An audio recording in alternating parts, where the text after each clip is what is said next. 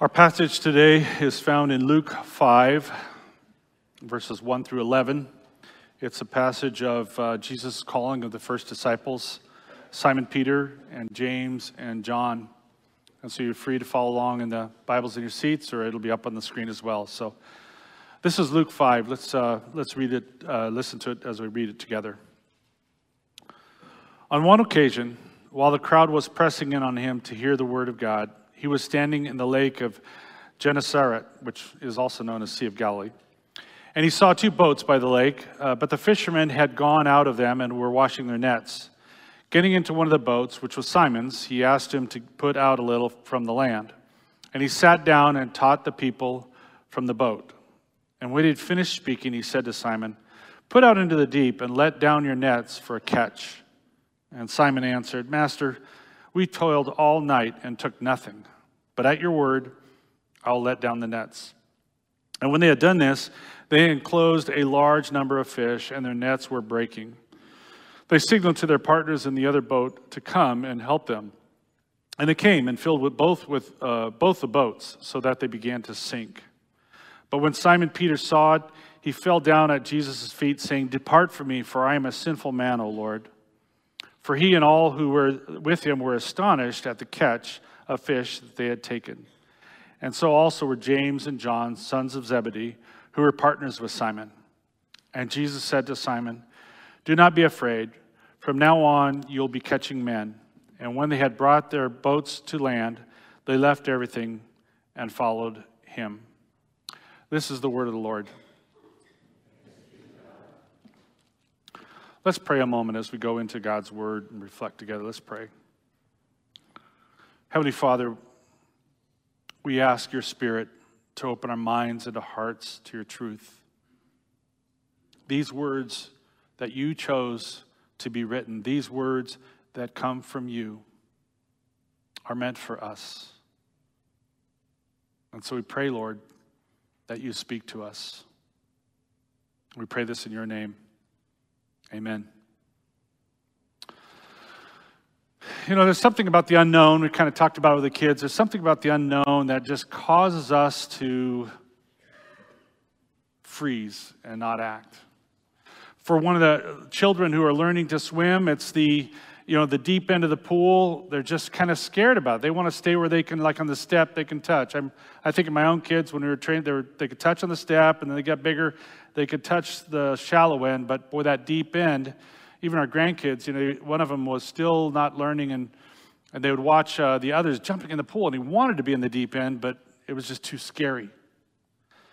You know, the deep ocean uh, is so uh, scary at times with what lies underneath that sometimes people just stay on shore and don't even go out in the ocean. I mean, those of us who've seen Jaws, we understand that why that is something we think about, right?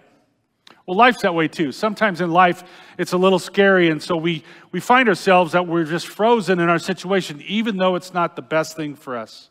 Maybe it's in a relationship that we're in, and an abusive relationship at times. If, I, if you ever talk to someone in that, it's like as bad as it is, the unknown out there is almost scarier. Or maybe it's in a job situation you don't like, but, but the thought of trying to find something else or to step out into something different um, too scary to, to change anything. And so we, we find ourselves kind of paralyzed that we're hesitant about, about acting or doing anything and living really in a very unsatisfying life because of the unknown. Well, our spiritual life has a deep end as well. It's a place uh, beyond our touch, beyond our control, uh, a place of the unknown. It's a place where we have to put our faith or our trust in something or someone other than ourselves. And that's what this passage is talking about today. Let me ask you, when's the last time that your faith had been challenged in a way that, that you had to step out without certainty of what was going to happen? When was the, the, last time that you felt like Jesus was asking you to do something uh, or you knew the right thing to do, uh, but because of the security of what you had, you hesitated? Or maybe maybe chose not to.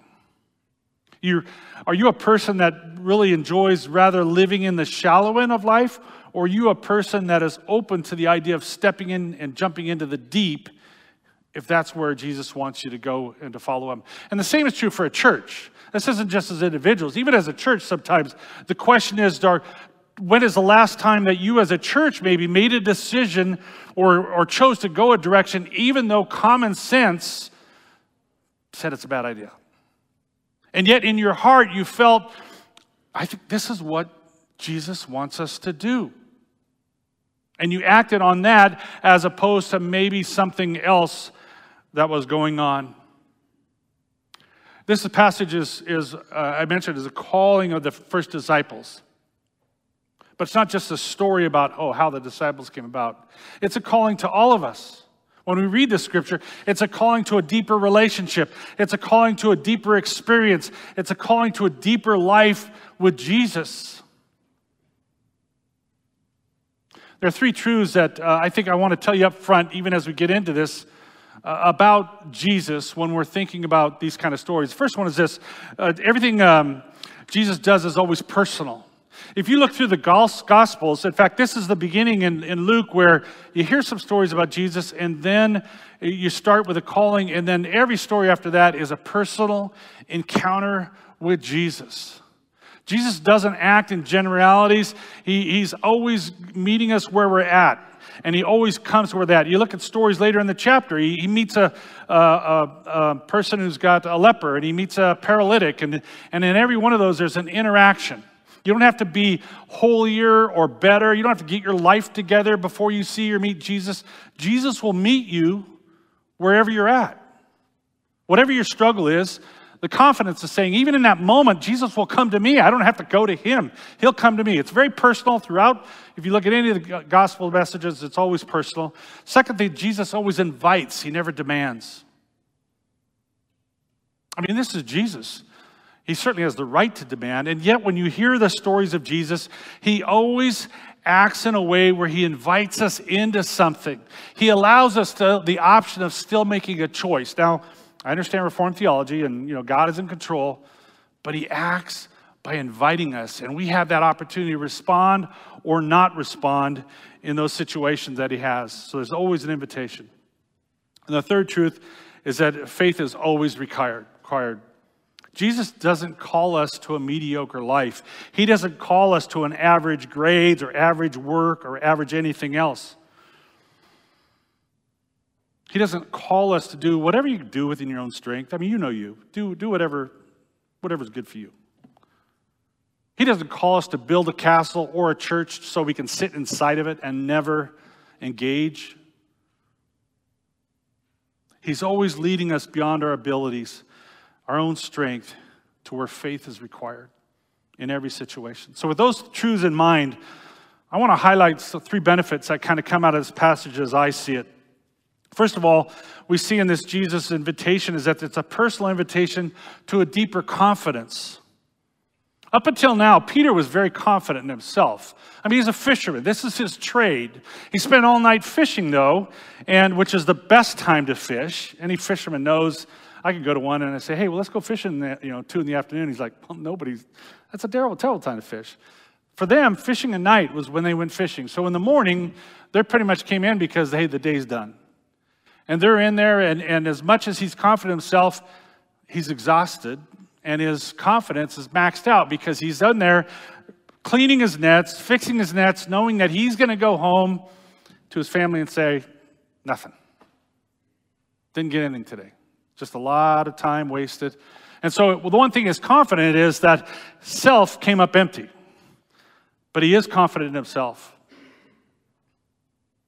And so Jesus comes here and is, invites him into a deeper confidence, in the deeper confidence of who he has that trust in, entertains us. So Jesus asks Peter to trust him. He says, Put out into the deep. Now you can imagine, I mean, anybody, you can imagine Peter's thought process in that, okay, I'm the fisherman here. I know when it's a good time to fish. That is a crazy idea. I just cleaned my nets. We have to do that every time. Now I'm going to have to do it again.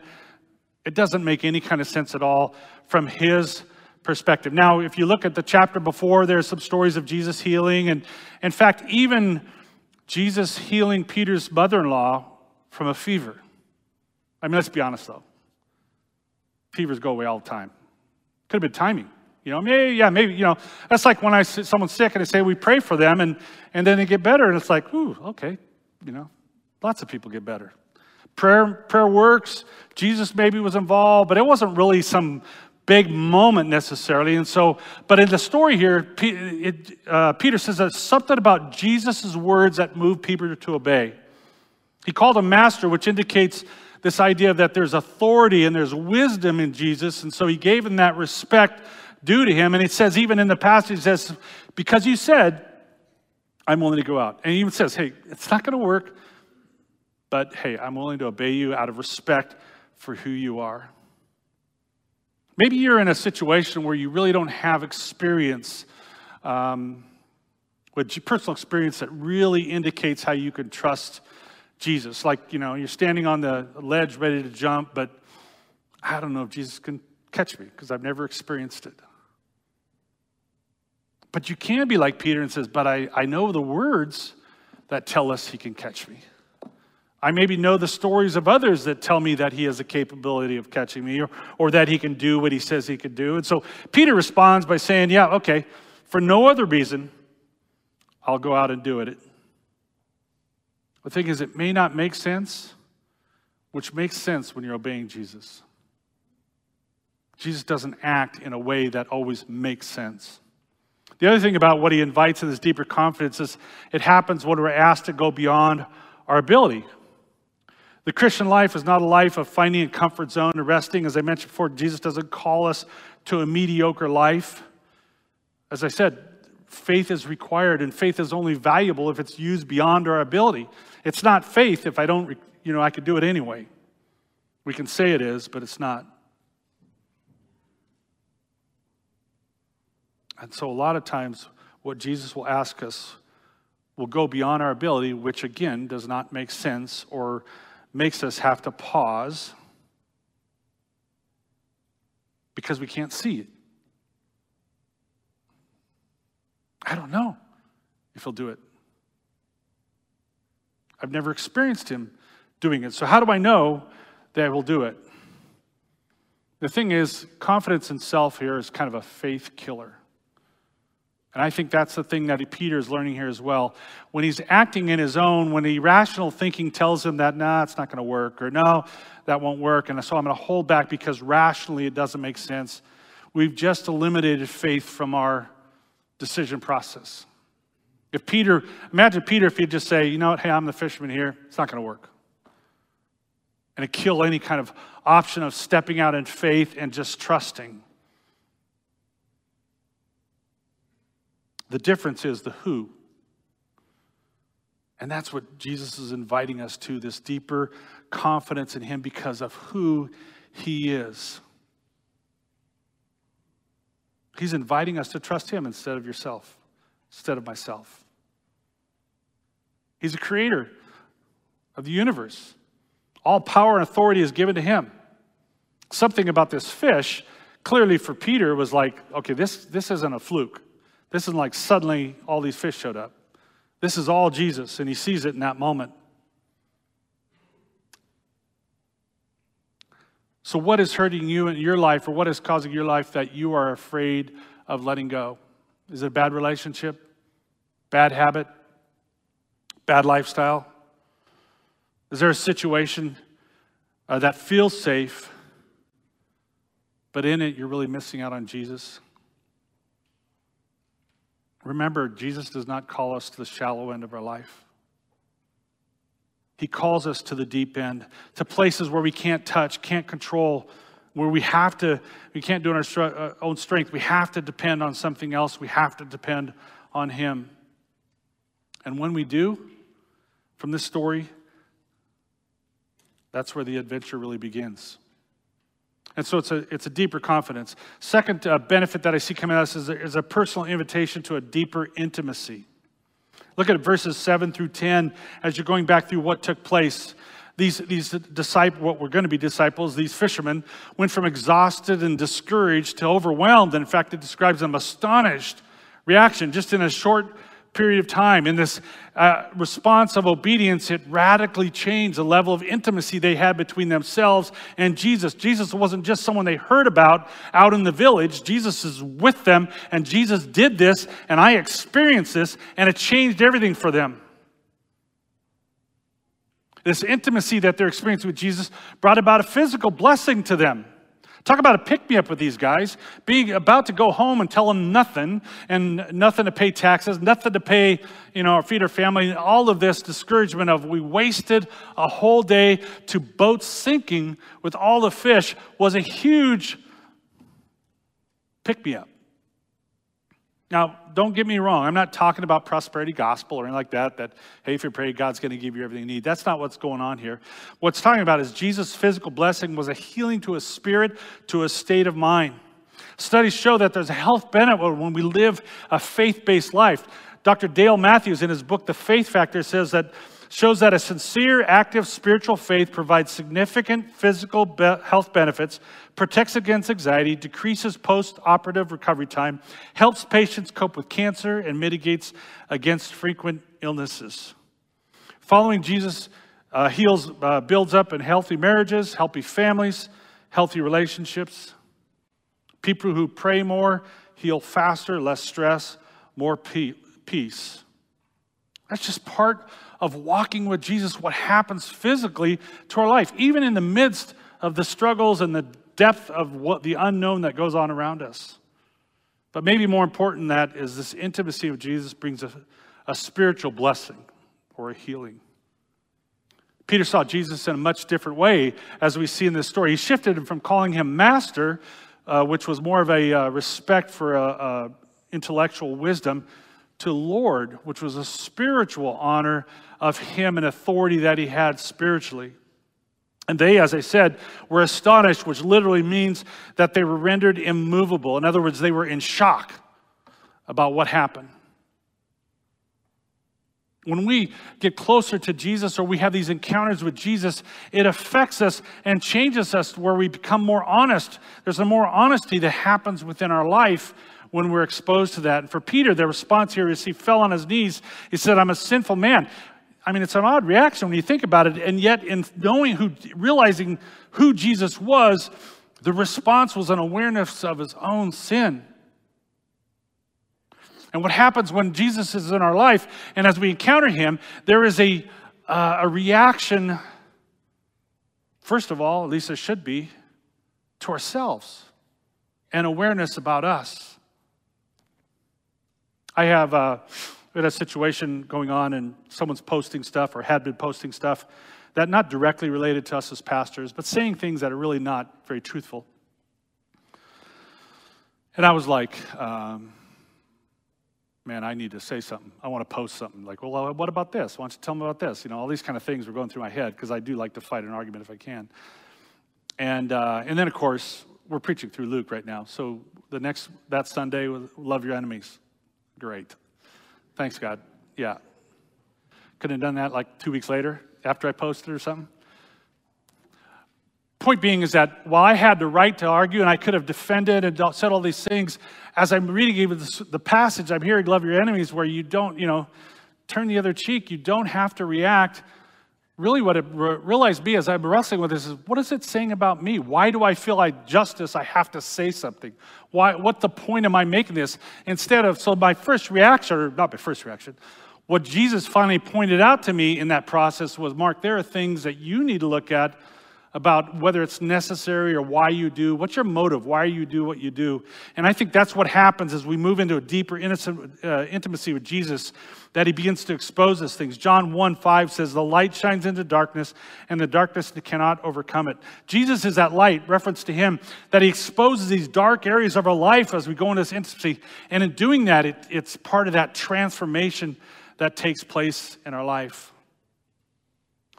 When we follow Jesus, he shows us the areas of our life that need to change and how we need to be transformed. Holy Spirit is at work building us up. The, the, the enemy, Satan, is in there trying to tear us down when he shows our weakness. The Holy Spirit is there trying to build us up.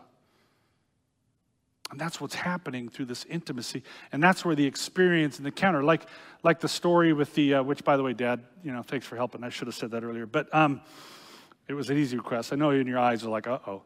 But um, the, the ability to, to take a leap um, is easier when we know the person we're leaping into when we can trust the person that we're leaping into. And I think that's what happens in this intimacy is, is and, and Jesus exposes these areas in our life, and as we're being changed, the level of the love and intimacy makes it easier when other things come because we know it, who it is that we're jumping into the deep end with. Well, there's a third one here. The idea, well, you don't have a clock up here, do you? Oh, well, that's okay. You guys aren't keeping track of time, are you? Uh, the third thing is uh, following here is a personal invitation to a deeper purpose. At the end there, verse uh, 10, 11, it said, Jesus said to Simon, Don't be afraid, for now I am, your fish for people. So they pulled up their boats to shore with everything, uh, left everything and followed him. You know, Jesus, or Peter shoved out with one thing in mind, fish. He came back in with one thing in mind, that was Jesus. There's a radical change in his priority and his purpose in life. First of all, there's an immediate change of lifestyle that takes place. For Peter, his goals, his ambitions, all of that, things he was going to do, they just were, were meaningless now. He wasn't even thinking about that. In fact, his reaction was more of a feeling of unqualified in saying that, look at Jesus, get away from me, I'm a sinner. And everything was seen differently. He was making himself, um, humbling himself to Jesus.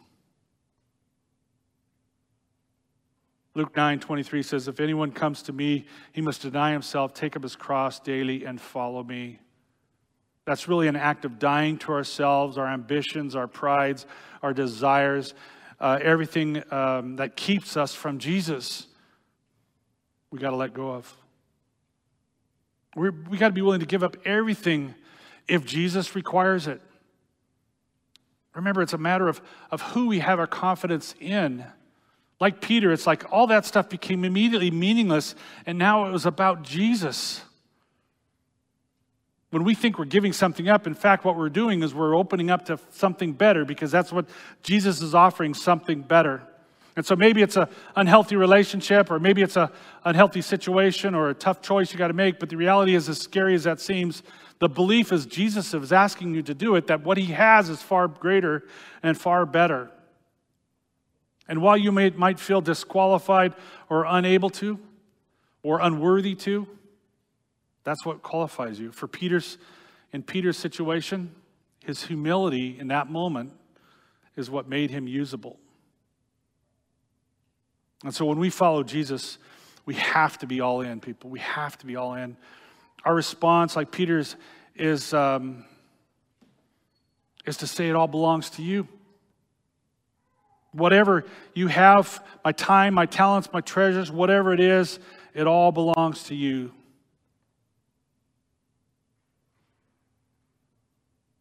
And before you respond, like, yeah, but what about my dreams, my ambitions? I remember back in the day, when I was in real estate, I was going to retire at 40. Look at me now. That didn't happen. Was it worse than what I was thinking? No, it was better. Imagine what Peter what would have happened if Peter said no. Gave up his, his ambitions to follow Jesus, and look what happened for him. And so the question really in there is are you living your best purpose for Jesus? Is your life uh, what, what His plan is for you. And if it isn't, you're missing out. Maybe it is scary to take that step, particularly if you feel like you don't have that personal intimacy yet with Him. But maybe that's why God made uh, tithing an, the only thing that He said, Test me on this. So, you know, for society, money is the God, it is the power, it is the control. We ourselves use it to define what our life will be like based on our money. And God maybe is saying, look it, trust me. The only area I said, test me on this.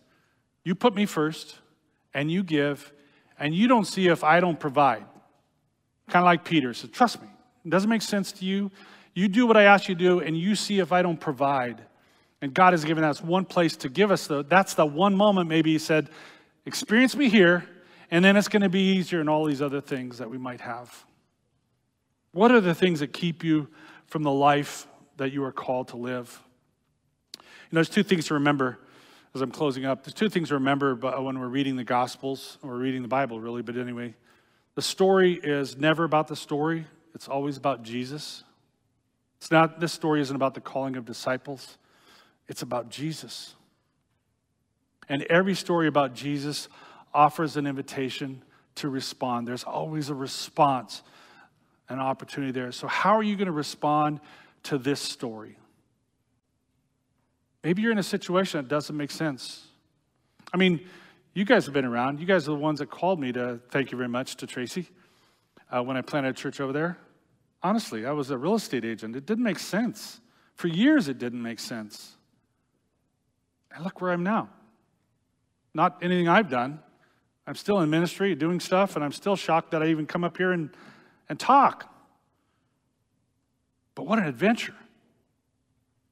Our church is doing a uh, building fund, and uh, we're raising a building, and it started before COVID, and then it shut down during COVID, and then it's continuing on, and we just did a fundraising thing. And and as an executive pastor, a number of people say, This is a terrible time to build a building. I say, You're right. We aren't meeting our budget right now. So you're right. It's a terrible time.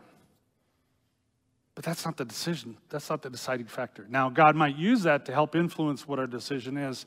The reality is, through deep prayer and wrestling with as leaders and conversations and seeing the need. I mean, I see the need of your kids up here, but to see the need and hearing from the community, the city is asking us to build. The schools are asking us for all the things that we can bring into the community. We're hearing non Christian people saying, I think it's a great idea for the programs that we have offered and what we're trying to do. God is validating the fact that you don't worry about that. You know, I said to one of the builders, I said, hey, when price of wood went up, it can go down too, or God can raise up money to do it. We, you know, that's not the issue. It's praying about what is God asking us to do and then following Him to the letter of whatever that might be.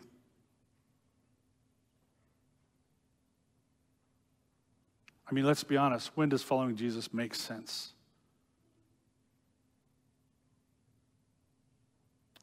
What I do know is it challenges us to put more confidence in Him. It gives us an opportunity for deeper intimacy with Him in those situations. And the adventure, trust me, is worth it when we do follow Him. Again, I'd say, imagine if Peter chose to stay in the shallow end and say no to Jesus. Jesus would have found more disciples. That wasn't the problem. Think what Peter would have missed out on. What's the shallow end of your life? What is the area of your life in a relationship or job or decisions or habits or, or areas where you're trying to control it, where Jesus is saying, you need to let go of that? You need to trust me. You need to follow me into the deep end because I got some plans for you that it's going to be awesome. But in order to go there, you got to give this up. Or as a church, what has God been laying on your heart as a church sometimes where you're saying, that's going to be a lot of work? And yet, Jesus saying, but that, that's the right thing to do. Let me tell you about a guy named uh, Rob.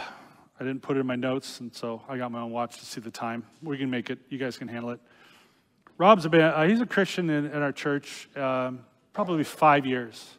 God's been doing amazing things with him. He's very outreach oriented. He's come from a very difficult, troubled life uh, situation, but very evangelistic. He's our connection coordinator guy. We, we use him now, and uh, he's, he's out, definitely into the homeless stuff. And so, anyway, Rob is. Uh, Rob's been working at showers for a homeless thing we have at a Salvation Army. He, they help build these showers, and so he volunteers there. And uh, Rob also helps a lot of people that are checking out the church or people that are struggling and homeless. And he helped his family uh, a while back, uh, uh trying to get uh, you know situation, get him into home, and, and uh, did and stuff. So um, he's working. He's over at the shower and he's fixing something with a screwdriver. Guy was on a chain link fence. Said, "Hey, can I borrow your screwdriver?" He said, I don't loan out my tools, but I'll come over and help you. He's that kind of guy. He, Rob will just say, hey, let's, let me go and over there. So he's going over. The guy's putting a tag on his car because he sleeps on his car. And, and Rob, as he always does, say, hey, well, tell me your story. What's your story? Yeah, I've been homeless for a number of years. He tells this whole story. Very difficult story. I mean, it's, you know, uh, left at a doorstep, you know, all this kind of stuff uh, when he was a child. Uh, and he says, yeah, and um, I'm over in this area, you know, where I sleep. And there's this family, this couple that I met or I talked to, and they said, you know what you need to do? You need to go to Gateway Church and meet Rob, and because uh, he's going to help you out. And so my Rob goes, I'm Rob. I mean, isn't that, you know, he never came to church right away, and so God brought Rob to him through some unique way. And that's part of the adventure of just being obedient, stepping out, and giving space to say, I'm going to follow into this and see what God does. I mean, that's, you know, when you think of the stories, it's like, that's like, man, what a God thing.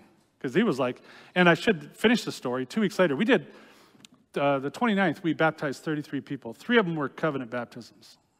And this guy, Howard is his name, was one of them.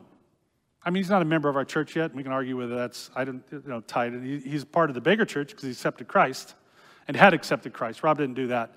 But in the conversation, he wanted, because I want to be baptized. I've never been baptized.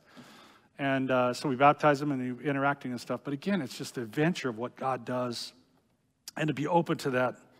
You know, as much as it can be scary and all of that, there's only one reason to go. It's because Jesus invites us to follow him. And if you're tired of limiting yourself, um, doing only what's in your control, give it up.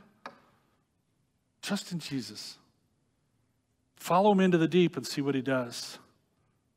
Maybe it's time to follow Jesus into the deep.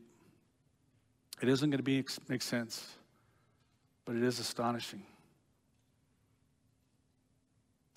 These brand new disciples were in for a ride of their life. If you put your confidence in Jesus, I can tell you, hold on to the adventure. It's a wild and beautiful ride. Let's pray.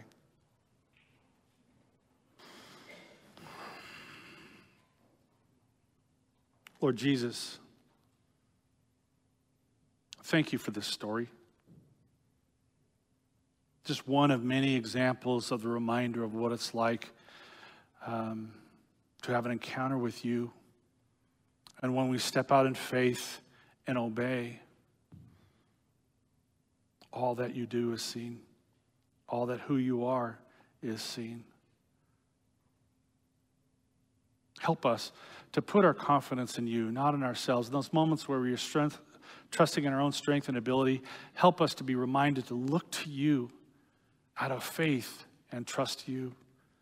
Help us to have a deeper intimacy with you as well, Lord, to be able to, to encounter and have those experiences that help shore up our belief and trust in you so that we can leap from the ledge because we know you'll catch us. We know you'll lead us and guide us. We know you have great plans um, that you want us to be a part of. And with that, Lord, help us to find a purpose in the life, the full life that you have for us. To look beyond the small plans we might have and in the place that we're in, because you meet us where we are, to begin the adventure of following you. We thank you, Lord, for the assurance that we have that you are there leading and guiding us into the deep, and we are perfectly safe with you. And so we pray all this, Lord, in your name. Amen.